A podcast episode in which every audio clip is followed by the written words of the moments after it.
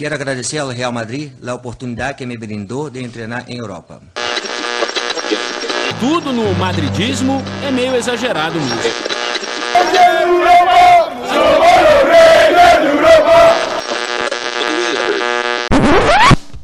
Bom dia, boa tarde, boa noite para você que nos escuta de qualquer lugar do mundo. Eu sou Marcela Natra e está começando mais um Mundo Segundo os Madridistas. Dessa vez a gente está na companhia do Lucas Filos, que é jornalista e acompanha o campeonato inglês pelo Future. Lucas, muito obrigada por aceitar o nosso convite, seja bem-vindo.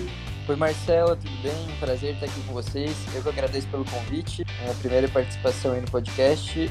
Imagino que vai ser muito legal, porque é sempre bom estar debatendo com pessoas que acompanham outras ligas também, né? Fico focado lá no inglês e tal.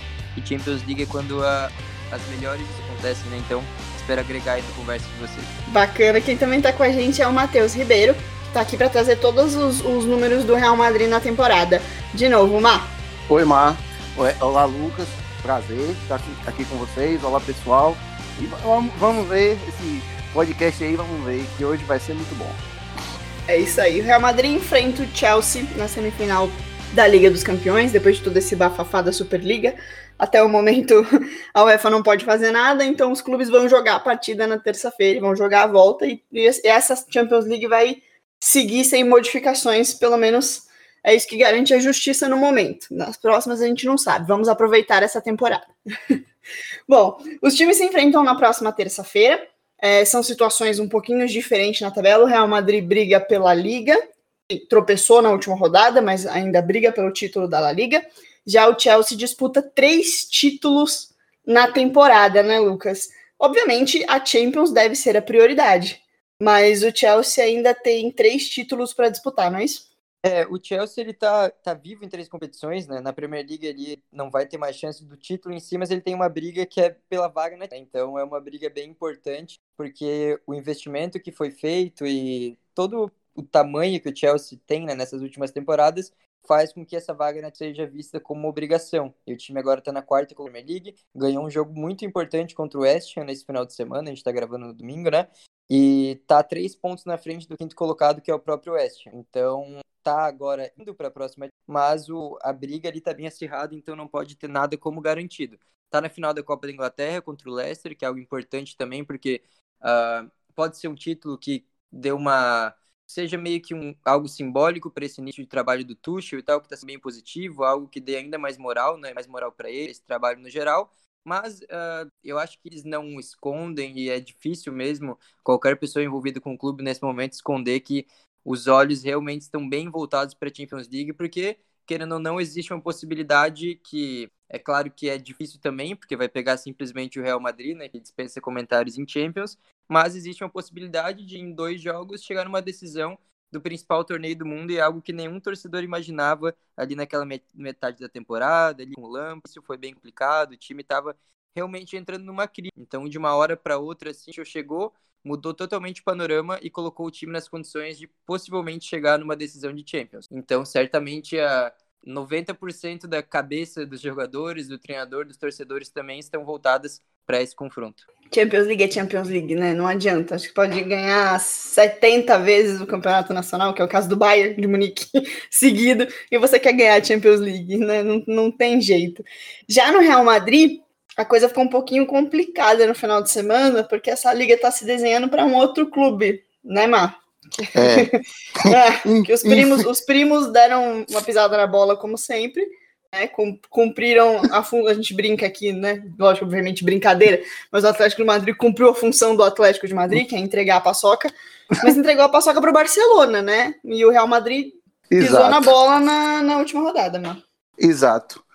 A gente tem o Real Madrid, que nos últimos 3 jogos na La Liga, em 2 não fez gol, empatou em 0-0 com o Getafe e com o Betis no jogo de ontem, né? Então... é um time que está passando por algumas dificuldades, questão de lesão, jogador com Covid, né? O próprio Sérgio Ramos está machucado, teve Covid, né? Valverde agora está de quarentena, de Covid, né? O próprio Lucas, que vinha bem numa crescente tão boa jogando na lateral, ele se machucou, né? Já tem alguns jogos, né? Então, é um momento complicado do Real Madrid, Zidane tem que estudar as possibilidades. Tony Kroos ficou fora dos últimos jogos também por conta de lesão. Modric foi poupado em um jogo, né? O próprio Benzema ficou fora porque recebeu a entrada no jogo contra o Liverpool e ficou fora do jogo contra o Getafe, né? Então, são muitos variantes e os resultados acabam levando o Real Madrid a se concentrar na Champions, né? Porque acaba se desenhando pro Barcelona essa La Liga. Obviamente, pode acontecer. Faltam 6 jogos pro Barça, 5 pro Atlético, 5 pro Madrid, né? Então, tem confronto direto entre os dois? Tem confronto direto, exato, de Atlético e Barcelona, né? Ainda não está perdido, mas é difícil. A gente sabe que é difícil porque esses times, para tropeçar, são mais difíceis, né? Então, acaba que não... fica um pouco complicado. Então, o Real Madrid vai realmente botar suas fichas na Champions League, que é um torneio de mata-mata, que se passar do Chelsea, já está na final, né? Então, é uma possibilidade real, apesar dos adversários mais fortes. Se passar, se for para a final, vai pegar um PSG ou um Manchester City, que vem jogando bem, né? Então, são coisas a se analisar. E num formato de competição que o Zidane gosta bastante. Não quando é Copa do Rei. Quando é Copa do Rei, ele não vai bem nesse formato. Copa do Rei, eu acho que ele já tem uma aversão à Copa do Rei, porque é uma coisa inacreditável. Assim, né? Mas quando o assunto é Champions League... O que ele tem de sorte na Champions, ele tem de azar na Copa do Rei. Na Copa do Rei. Né? Mas quando o assunto é Champions, o Real Madrid entra pensando de outra forma. E aí você tocou num ponto importante, que até é o próximo assunto que eu quero tocar com o Lucas. Como está o elenco do Chelsea? Não só nessa questão de pandemia, não pandemia, quem tá com Covid, não tá, a gente pode acordar amanhã, por exemplo, com um jogador que não vai jogar. Ou na terça-feira, como foi o caso do Varane contra o Liverpool, acordou com Covid e aí não tem o que fazer, né? Não vai jogar. Mas como tá o elenco do Chelsea hoje? Gente no departamento médico, tá 100%, você imagina que ele vai mexer muita coisa para enfrentar o Real Madrid? Ele precisa fazer algumas mudanças por ausência ou o elenco do Chelsea está 100%? Então, nesse momento, o elenco está quase 100%. O jogador que está no departamento médico é o Kovacic, que inclusive vocês conhecem bem. Ele deve voltar só no jogo do final de semana, que é contra o Fulham. Então é bem difícil, até porque se ele tiver condições, provavelmente o Tuchel não vai querer arriscar colocar um jogador que não está com ritmo em dia, né? Numa partida decisiva de Champions. Então, o meio-campo ali deve ser formado pelo Kanté e pelo Jorginho, e de resto não tem nenhuma situação de jogador lesionado, cisco não. O Thiago Silva estava machucado há algumas semanas, voltou já nos últimos jogos, inclusive jogando muito bem, então ele deve ser titular, um pilar, líder experiente também, importante para esse tipo de partida. Então, a situação do elenco é muito boa no momento. Tem um jogador ou outro que acabou ficando um pouco sem ritmo, de lado, porque o Tuchel teve que fazer escolhas ali que eram difíceis, porque o elenco do Chelsea, até eu sempre falo que eu não acho que é o que tem. Tem times que tem estrelas maiores, tem jogadores mais diferenciados, como, por exemplo, um PSG, claro, né? Mas em questão de opção mesmo, eu acho que o Chelsea é o que tem o melhor elenco do mundo atualmente, porque ele consegue rodar muito sem perder muita qualidade. Então, o Tuchel tem escolhas que geralmente são difíceis de fazer, mas ele acabou encontrando uma base por mim que vem dando bastante certo. Então, imagina-se que a escalação siga algo que já vem acontecendo há algum tempo. Ele tem muitas peças de reposição para a mesma posição, é isso?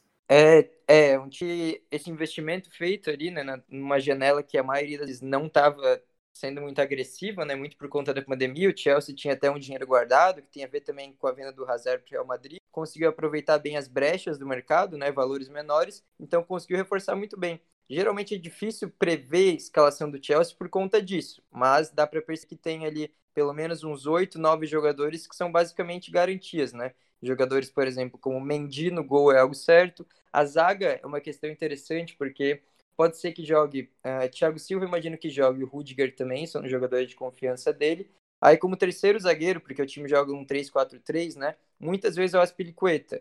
Mas eu tenho dúvidas por conta do Vinícius Júnior, um jogador que cai muito por ali, né? O Aspilicueta seria o zagueiro pela direita, e o Aspilicueta já é um jogador mais velho, né? Claro, mas ele não é dos mais rápidos, e eu acho que poderia ter uma desvantagem boa ali com isso na velocidade, no caso, né? Jogadas decisivas. Então, talvez o Aspilicueta fique de fora, apesar de ser uma peça importante também. Ali eu tenho minhas dúvidas. Na ala direita, eu imagino que jogue o Reece James, jogador importante também. Na esquerda, o Tuchel, meio campo, como eu falei, Jorginho e Kanté. Aí na frente, o Mount é certeza, o Werner também é muito difícil sair do time, porque apesar de estar perdendo bastante gol, ele também faz seus gols e está sendo bem participativo. E aí outra vaga é mais difícil de cravar. O Pitt está despontando como favorito, eu acredito, para fazer esse trio de ataque, mas o Tuchel também conseguiu recuperar parte do futebol do Havertz, pode acabar também ganhando oportunidade num jogo desse tamanho, seria importante também para a confiança dele, mas eu apostaria num ataque com Kovacic, Mount e Werner. O Tuchel mudou, não completamente esse Chelsea, mas colocou o Chelsea num prumo, né? E melhorou esse time bastante, tanto que é um time que sofre poucos gols, a gente vai entrar nesse mérito já já. Só vou puxar a bola para o Matheus, porque o Real Madrid, bom que o Lucas até citou o Mendy, que no caso é no gol, o nosso Mendy parece que não vai jogar, né, Matheus? Sim. E aí o Real Madrid tem uma lista bem considerável de desfalques. Sim, sim. Mendy é um dos jogadores que, ao lado de Thibaut Courtois, jogaram todos os outros do Real Madrid na Champions League, né? Então, jogaram todos os jogos, tanto ele quanto Courtois. Então, já é um desfalque considerável, se for pensar por esse lado, né? Aí a gente tem o Lucas Vázquez, como eu disse antes, vinha bem jogando na lateral, jogou às vezes também de ala quando o Zidane lançou mão do esquema com 3 zagueiros, né?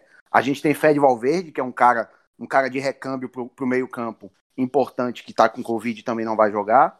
O capitão, Sérgio Ramos, né, que dispensa apresentações, né? De novo, numa fase aguda de Champions, a gente não está contando com o Sérgio Ramos, né? Apesar de Militão e Nacho terem cumprido muito bem a sua função, jogando muito bem na eliminatória contra o Liverpool, né? E a gente tem a volta de Hazard, né? Uma lei do ex a favor do Real Madrid. Mas que aparentemente não joga, né? É, aparentemente... Até o momento não é muito cogitado que ele veio, pelo menos para esse jogo. E na minha opinião, não deve jogar. Para mim, tem que ficar disponível no banco, mas não ser titular. Tem que ser Vinícius Júnior com Benzema.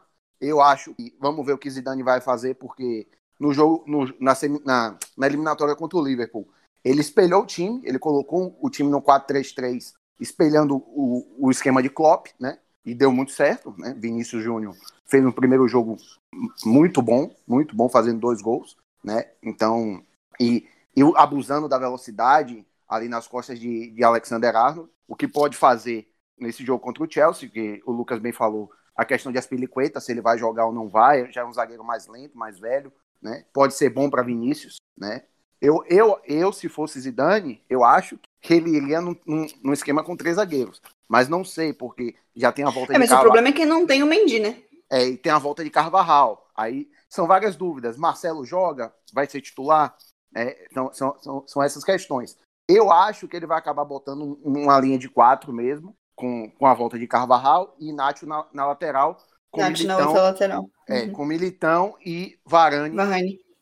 No centro da zaga, né? Courtois no gol, obviamente. Aí Casemiro, Modric, e tem que ver se Tony Kroos realmente vai voltar, aparentemente, pelas notícias, aparentemente sim, né? Deve jogar. Então, com Tony Kroos, aí Benzema, obviamente, Vinícius, e aí, provavelmente, se ele for com 3 atacantes, Asensio, né? Que deve ser o escolhido, provavelmente. Então, ele deve ir mais ou menos nessa formação. Aí o que pode acontecer, porque Zidane, como o Tati Mantovani sempre fala, é muito difícil acertar as escalações de Zidane.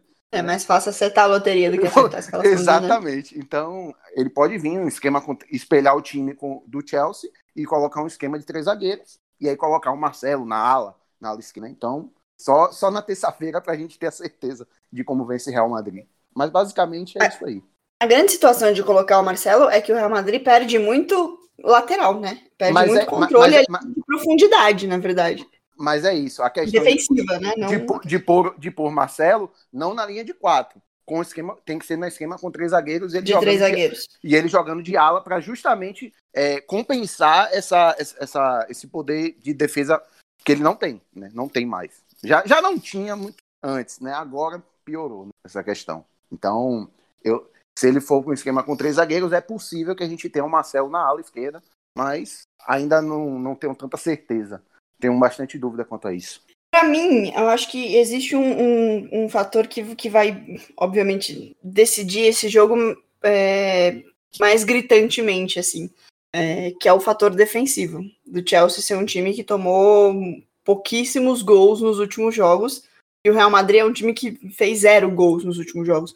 O retrospecto do Chelsea é 19 jogos, aí tomou gol em Quantos, Lucas? Ele não tomou gol em 16 jogos, um que fez só. Nossa.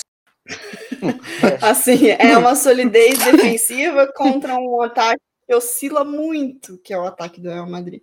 Que oscila muito e que nem tá na sua melhor forma, né? Exatamente. Benzema, sim. Benzema tá vivendo a melhor temporada da carreira dele. Mas o ataque do Real Madrid oscila demais. Então, para mim, a grande chave desse duelo tá nisso. Como o Real Madrid vai furar a defesa do Chelsea e se vai conseguir furar a defesa do Chelsea. Aí eu não sei se vocês concordam, acham que tem alguma peça que pode ser fundamental para isso. Existe algum grande pilar na defesa do Chelsea? É o Thiago, por exemplo?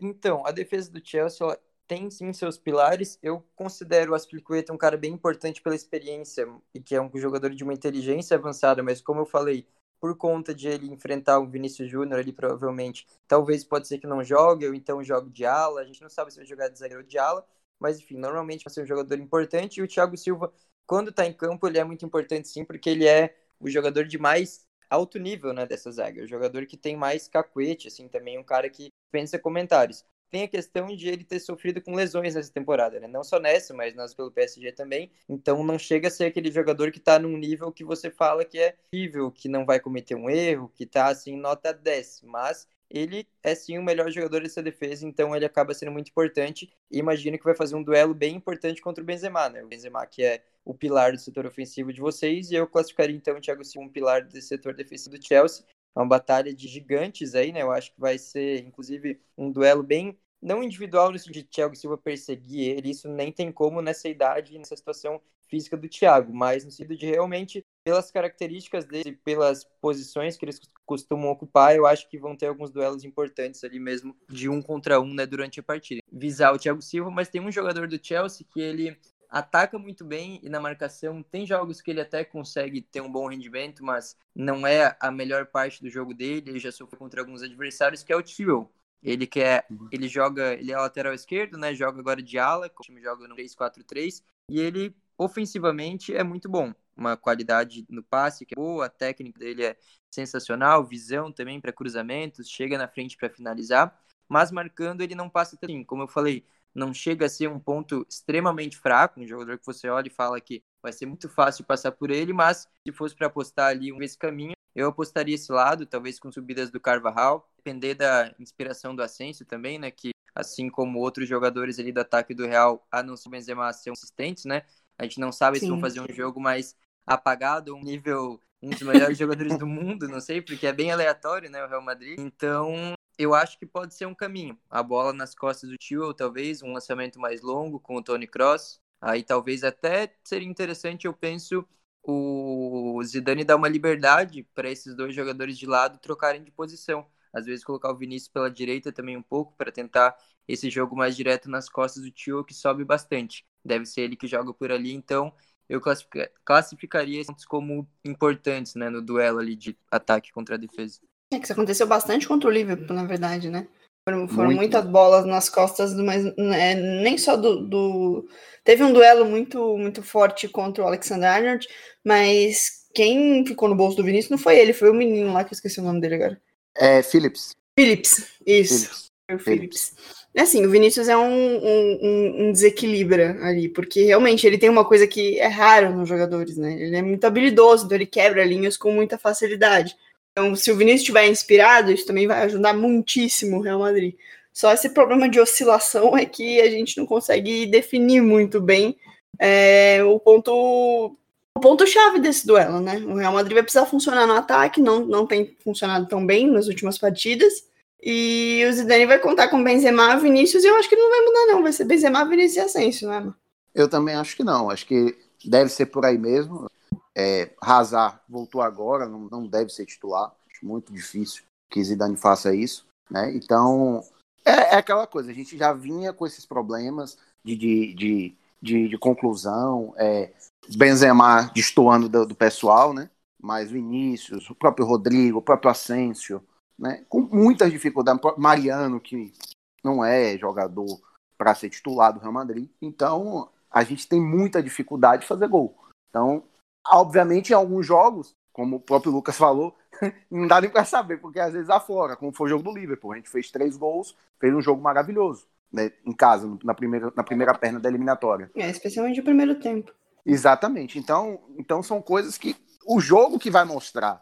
Mas, de fato, nos últimos jogos a gente tá com uma dificuldade absurda. Tirando o jogo do Cádiz, que Benzema resolveu em 10 minutos. Os outros jogos, o Liverpool a gente empatou 0x0, Getafe empatou 0x0, e o último jogo contra o Betis a gente empatou 0x0. E uma dificuldade imensa de definir. O próprio Vinícius também com alguns problemas de tomada de decisão que a gente já conhece, que já sabe que ele tem realmente, mas como a gente vem falando sempre, a personalidade dele de não se abater, de não se botar na cabeça essa questão das críticas e tentar sempre. Isso aí é um ponto bastante positivo, então isso ajuda bastante ele no estilo de jogo dele, que é esse do 1 contra 1, de quebrar as linhas, de ser o cara do drible, né, do diferente. Então isso pode ajudar. Então eu acho que o Real Madrid deve realmente, Asensio tem que melhorar o rendimento dele, porque não dá para ser só tudo nas costas de Benzema, joga tudo para ele. Se ele não tiver num dia bom, nada acontece. Então precisa de ajuda, né? Então vamos ver como é que vai funcionar esse esquema do ataque do Real Madrid. Eu acho que, de certa forma, o Vinícius e o Asensio, eles ainda se ajudam dentro de campo, ainda se completam, porque o que falta no Vinícius sobra no Asensio, e o que falta no Asensio, que talvez seja um pouco mais essa quebrada de linha, que o Asensio não tem muito essa característica, sobra no Vinícius. Então, são jogadores que, junto com o Benzema, se completam. Se completam. É onde o Zidane consegue tirar realmente o melhor do que ele consegue neste momento, com as peças que ele tem agora, porque a gente não tem o Hazard. E ele não joga ainda, acho muito difícil. Se ele jogar, vai ser alguns minutinhos no final da partida. Mas eu acredito, acho muito difícil. Acho que ele vai acabar poupando ele, a não ser que, sei lá, num milagre de Deus, o Real Madrid esteja vencendo a partida. Aí ele coloque o Hazard, ou enfim, empate 0x0 até ele coloque para ver se num milagre acontece uma lei do ex aí. Mas o Hazard é uma peça para se trabalhar, para quem sabe ter numa volta, porque é um jogador que conhece algumas peças que estão no Chelsea, enfim, tem um lado emocional ligado a ele enfrentar o Chelsea, que pode ser um motorzinho, quem sabe até para ele dar essa viradinha de chave, que eu já falei diversas vezes aqui no podcast, acho que o problema do Hazard não é nem mais físico só, é psicológico também. É mental, no Real Madrid, com certeza, né? A gente sabe que existe esse tipo de jogador, né? Que chega num clube e acaba não acontecendo. Mas a gente sabe que ele tem talento, mas às vezes já vai pro mental do cara e aí não tem jeito, né? Não tô dizendo que é o caso dele. Pode ser que ele se recupere e ele consiga dar a volta por cima no Real Madrid. Mas, de fato, acontece realmente essa questão do mental do jogador que se lesiona muito e acaba levando pra cabeça essa questão. E agora eu queria citar um ponto, na verdade, que é a questão do nosso meio-campo, né? Luka Modric e Tony Kroos. Se esses dois, se eles estiverem bem, a gente pode ter uma boa chance no ataque, porque, lembremos, nos últimos jogos, a gente também teve jogo que Tony Kroos não jogou, inclusive, né? Então, Modric foi poupado, tá com desgaste, então, esses dois estando bem, né? É um ponto também que ajuda bastante o ataque, a municiar bastante. Principalmente Toni Kroos, né? Que é o líder de assistência do Real Madrid na temporada, com 8. Então, são coisas que, para se ver também. São dois jogadores que, 100% no seu melhor, desequilibram completamente a partida. Acho que isso é inegável. Até se você comparar com o elenco do Chelsea, eu acho que no Chelsea não tem peças assim. Ou eu tô falando bobagem, Lucas?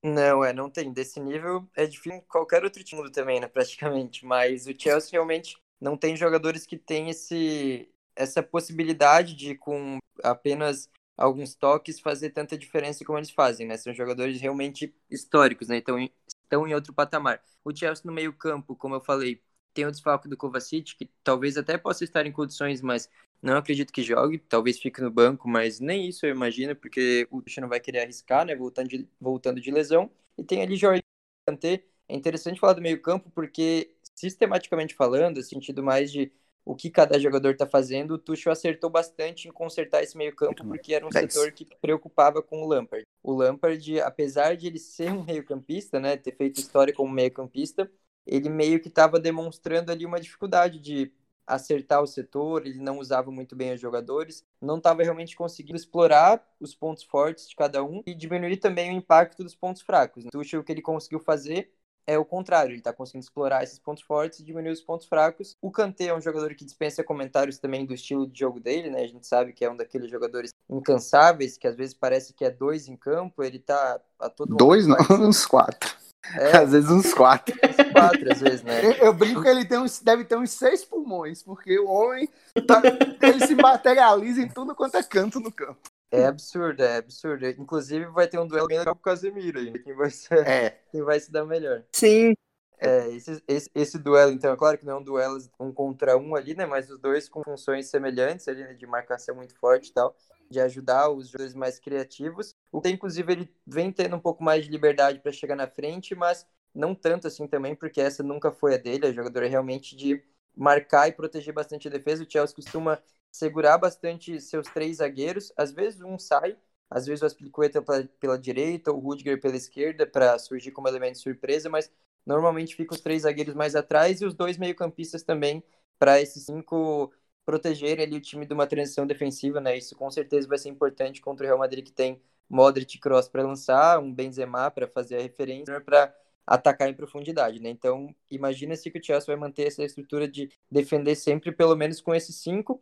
E o Chelsea, como eu falei, não tem jogadores do nível de Kroos e Modric, mas se for para falar dos pontos fortes, sim, tem um jogador que vem fazendo uma temporada espetacular, que é o Mason Mount, um jogador que é da base do Chelsea. Ele jogou no Derby County quando o Lampard era o treinador, então o Lampard era um treinador que conhecia ele, confiava bastante, e quando assumiu o Chelsea, então deu mais oportunidades, e esse foi realmente o grande acerto do Lampard enquanto esteve no comando do time. O Mount acabou se tornando uma peça fundamental. É com certeza o primeiro nome na escalação para as principais partidas, porque ele entrega muita coisa.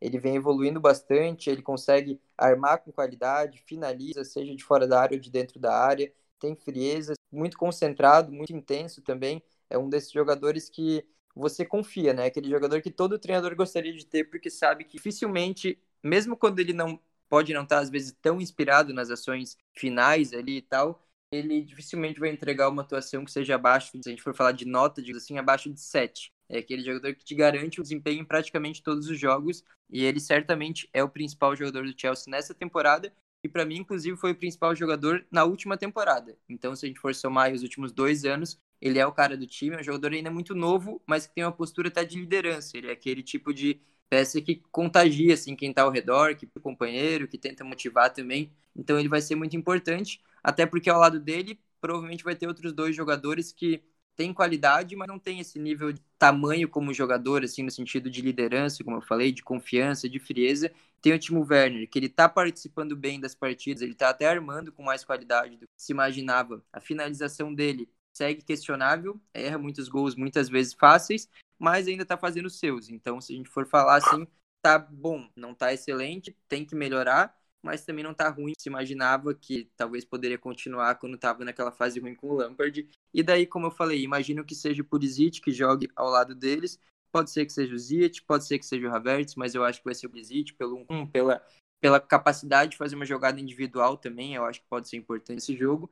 Eu acho que vai ser ele. É outro jogador também que passou por altos e baixos no Chelsea. Não chega a ser um jogador espetacular, um nível, por exemplo, Hazard, quando tava no Chelsea. Até esperava que o Pitt fosse substituto pro Hazard, né?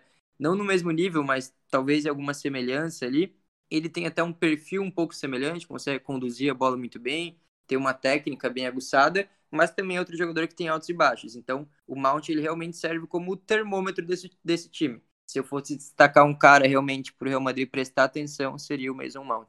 Acho até interessante ter tocado no assunto do azar no Chelsea, porque, obviamente, com ele não rendendo o que as pessoas esperam que ele renda no Real Madrid, aí muito mais, na nossa visão aqui, menos afobada da coisa, né? Menos sangue no olho da coisa, por questões de lesões, do que necessariamente ele teve pouquíssimo tempo dentro de campo, então acho que é muito injusto se eu virar aqui agora e falar que o Hazard não é no Real Madrid metade do jogador que ele foi no Chelsea, primeiro porque obviamente é verdade, segundo porque ele não teve nem tempo para isso. Então, eu queria saber de você, até porque você acompanhou muito ele no Chelsea, imagino, se você imagina que, bom, obviamente o Hazard é isso tudo, ou você acha que o Hazard tinha era um jogador que encaixava muito bem no Chelsea, a gente vê que ele joga muito bem na Bélgica, você acha que o Hazard ainda tem recuperação? É achismo mesmo, eu sei, porque não dá pra gente prever, mas como alguém que acompanhou muito ele no Chelsea, queria que você falasse um pouco do Hazard e do que você imagina que ele possa desenvolver ainda no Real Madrid. Então, falando assim mais assim, de futuro, é mais difícil, né? Como você falou, seria um achismo, porque a gente já tá falando de um jogador que tá sofrendo demais com lesões, e como o Matheus também falou, isso já afeta o psicológico, né? Então, a gente não tem muita informação ali, muito acesso ao que realmente tá acontecendo, a gente vê mais de longe, então não dá pra cravar alguma coisa daqui pra frente. Mas, analisando assim, o que já passou, eu imagino que, respondendo a pergunta dele, sim, ele era isso tudo. É um jogador que realmente ele fez história na Premier League, foi um dos melhores jogadores dessa era da Premier League, acredito que seja consenso, inclusive. Ele acabou não tendo assim tantos como alguns outros que marcaram ainda mais o nome, mas ele teve temporadas que foram absurdas, que era outro jogador que conseguia carregar um ofensivo nas costas, né? Muito importante para o Chelsea, sob comando de treinadores diferentes também, ele sempre se manteve num nível muito alto.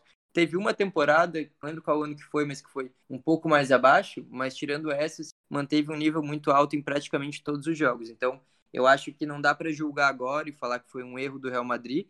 Eu acho que ele em si era um jogador que tinha total capacidade para dar certo, acho que acabou tendo esse azar das lesões e depois se tornou algo crônico, algo que passa pelo psicológico também e vai alterando também a confiança do jogador, né? Isso pesa muito e muda totalmente o rumo da carreira de vários jogadores, então é difícil a gente jogar por esse lado, mas falando do futebol dele em si, eu acredito que ele tinha total capacidade de ser titular em qualquer time do mundo e tem capacidade de ser titular do Real Madrid. Eu acho que isso eu não discutiria, mas tem o lado que eu sempre pensei também do Real Madrid, que dá nenhuma culpa dele ou de contratar ele em si, mas que tem esse peso de ele ter chegado meio que do Cristiano Ronaldo e tal, né, essa nova estrela do ataque, e daí seria algo totalmente diferente, porque eram perfis muito diferentes, né? O Hazard sempre foi o cara de conduzir, de vir de trás, de armar, de não ter números exatamente espetaculares. Tinha temporadas com os números, mas não era nada assim, de produtividade direta, assim mesmo, né? Gol e assistência, ele nunca teve tanto assim. E a gente fala,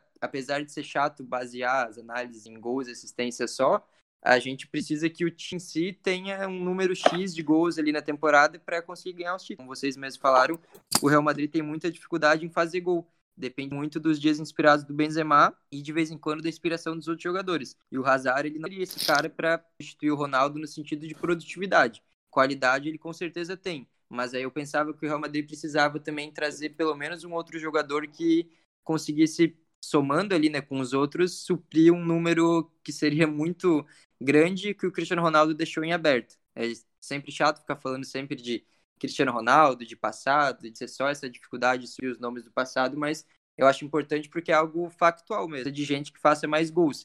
E o Hazard, ele nunca foi esse jogador de garantir gols em si, mas um jogador de alto nível que ajuda muito o resto da equipe, isso eu não tenho dúvidas que ele seja. Espero que consiga ser ainda depois de se recuperar das lesões. Né? Sim, acho importante você dizer isso, eu até fiz essa pergunta para reforçar de novo o que não se lê por aí, né? Porque o sangue começa a ficar quente, o torcedor começa a falar bobagem, então a gente sempre gosta de trazer aqui pessoas que acompanham e que viram isso no dia a dia para reforçar de novo que, primeiro, o azar não é que ele foi bem ou que ele foi mal, ele simplesmente não jogou, ele não teve regularidade para jogar ainda por conta das lesões. E ele não é um jogador que vai fazer 5 gols por jogo, nem 5 gols a cada mês. Não é o perfil dele. E, bom, o Matheus concorda com a gente ou não? Concordo plenamente. Eu sempre disse que, desde quando surgiu as notícias, né, que Hazard tá vindo pro Real Madrid, aquela coisa toda, eu sempre deixei claro, falei assim, é um cara que vem para somar, que vem contribuir, é um bom jogador, mas não vai ser um Cristiano Ronaldo, não vai ser um cara de fazer 30, 40, 50 gols. Até porque nem nas melhores temporadas dele no Chelsea ele atingiu tais números. Mesmo que somasse assistências, não chegava a esses números. Então, gols e assistências, né, no caso. Então, já não era. Agora, obviamente, era um jogador muito bom, né, que pra mim, na temporada dele de despedida do Chelsea, ele fez temporada de top 5 jogador do mundo. Então... foi uma contratação acertadíssima do Real Madrid. Hoje a gente falar que não teria, porque muita gente fala, né? Não teria contratado Eu acho um pouco de oportunismo também, né? De pegar o momento. Que teve muitas lesões, ele não conseguiu jogar, né? Foi muito complicada esse tempo dele no Real Madrid. Aí é muito fácil chegar agora e falar, eu sempre disse que não era para contratar e tal. E a gente sabia, a gente que acompanha o dia a dia do Real Madrid, a gente via a agonia que era de torcedor pedindo Hazard, cadê Hazard, cadê Hazard? Era todo dia, sim. Era todo dia essa pergunta, né? Então, e agora que o cara não conseguiu jogar nesse começo, é essa agonia, né? Ah, porque eu não teria trazido, porque pagou caro, porque aquilo, porque isso, porque aquilo, entendeu? Então é complicado, como você mesmo falou, Mar. Analisar o torcedor, a paixão e essa questão de análise emocionada é complicado, mas concordo plenamente. Ele não é esse cara de substituir Cristiano Ronaldo, nunca foi, mas é um cara de agregar, seria um cara de agregar bastante qualidade ao ataque do Real Madrid. Dificilmente qualquer outro vai ser, né? Nem que venha Mbappé ou venha Haaland agora, dificilmente qualquer outro vai ser. Entendeu? Muita gente, é errado isso. Não tem como. Cristiano Ronaldo foi um só, gente. Foi um só, acabou. Não tem esse negócio. Vai substituir porque vai assumir o lugar dele no time. Mas não vai fazer a mesma coisa. Não vai fazer. Quem quer que vai seja. Vai substituir a camisa, vai vestir o mesmo número de camisa, mas seja. Nem a forma de jogar é a mesma. Entendeu?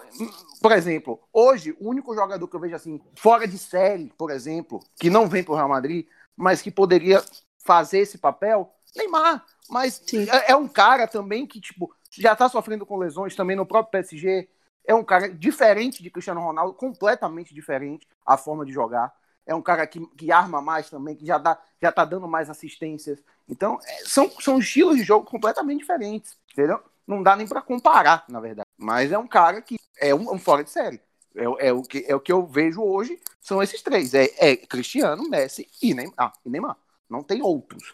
Aí você tem o Mbappé, que é um cara que está chegando lá, né? Por conta de ser muito jovem, mas está chegando lá. Mas ainda não atingiu esse nível, na minha opinião, claro. Sim. A gente falou de um cara que veio de lá, do Chelsea para cá, mas eu acho que a torcida tem muita curiosidade também em falar um pouco de um cara que foi daqui para lá, que é o Kovacic, que na minha visão não é nem um pouco um jogador ruim, muito pelo contrário.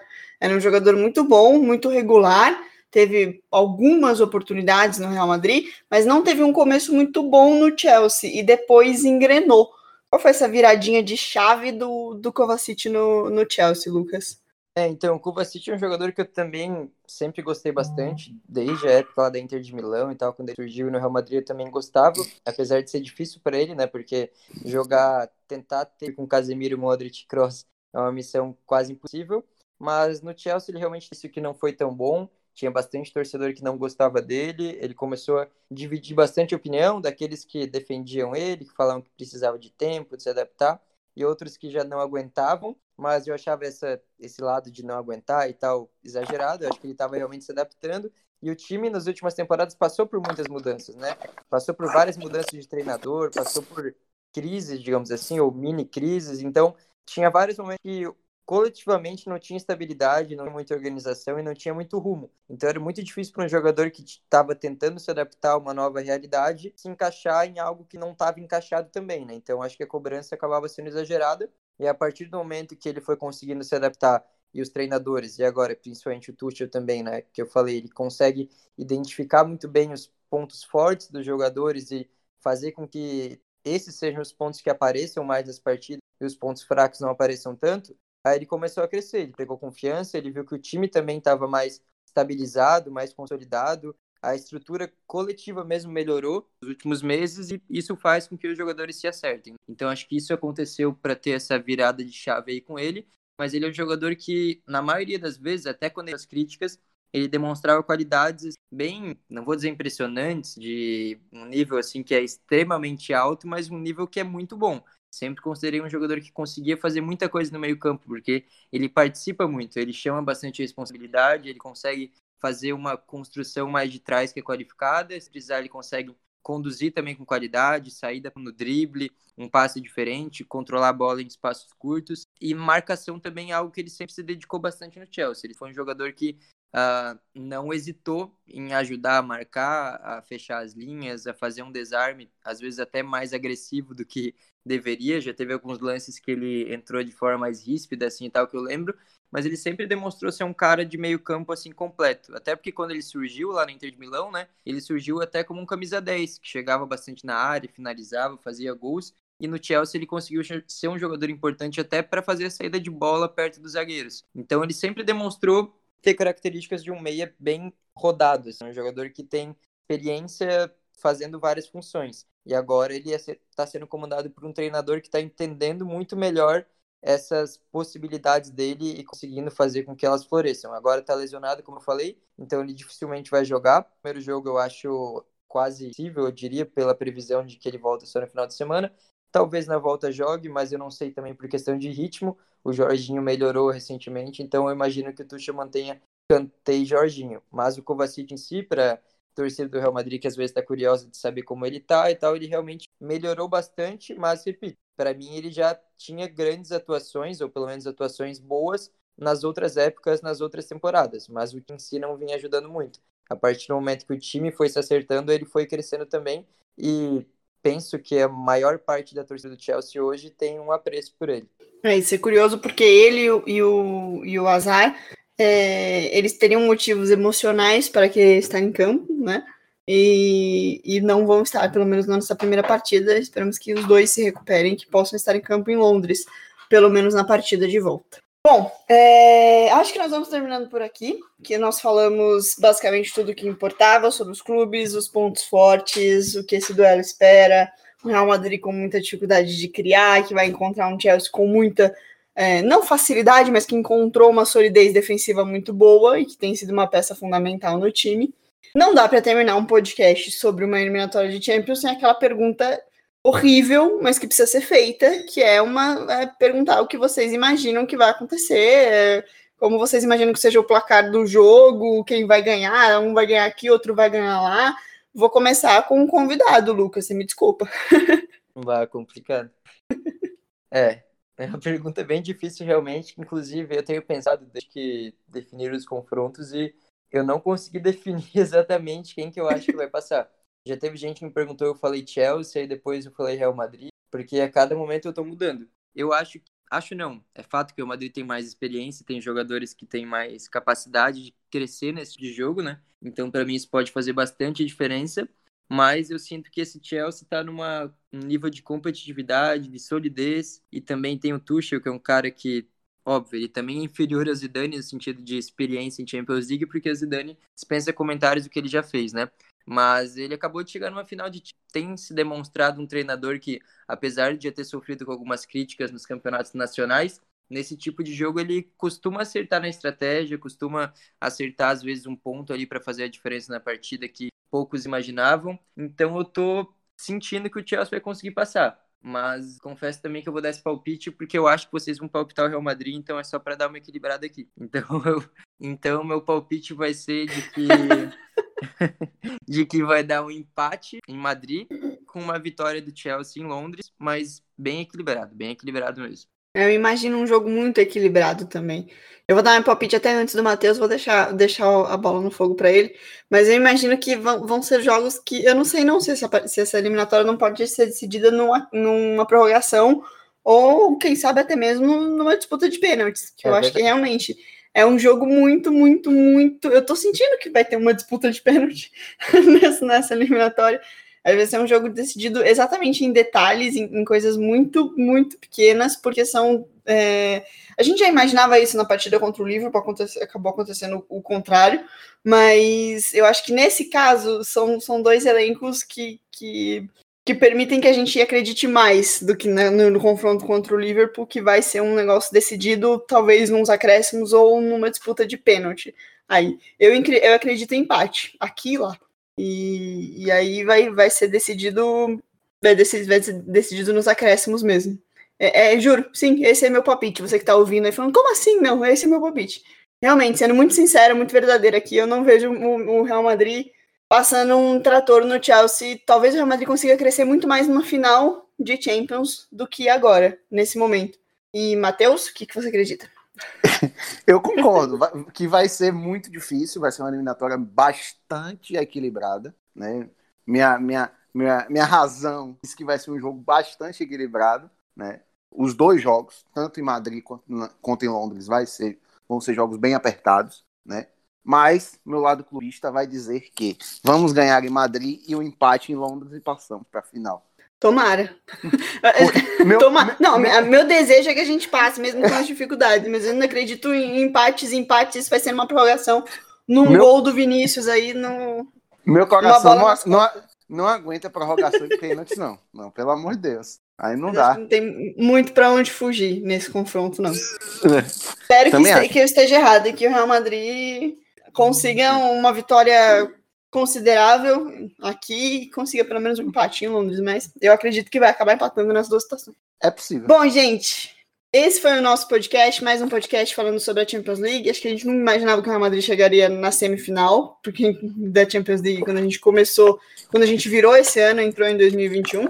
Mas cá estamos. Queria agradecer a presença do Lucas por ter aceitado falar com a gente um pouquinho sobre o Chelsea. Muito obrigada, viu, Lucas? Obrigado, Marcelo. Eu agradeço novamente o convite, foi bem legal. Agradecer o Matheus aí também pelo papo. Sempre interessante conversar, como eu falei, com pessoas que acompanham outras ligas, outros times, e sempre que precisarem, só chamar. Valeu, Má, também, por mais uma vez estar aqui com a gente. Já tá virando figurinha carimbada do podcast. O próximo você vai apresentar, viu? Eu não vou apresentar, não. Vou largar na sua mão. Como assim? Peraí. Essa bomba agora não, calma. Peraí, não é assim também. Obrigado, Má. Obrigado, Lucas, pela participação. E vamos que vamos. É isso aí, galera. Muito obrigada a todos vocês que acompanharam a gente até aqui. O Mundo Segundo os Madridistas está disponível na Apple Podcast, no Spotify e no Deezer. A gente se vê na próxima. Um beijão e Ala Madrid!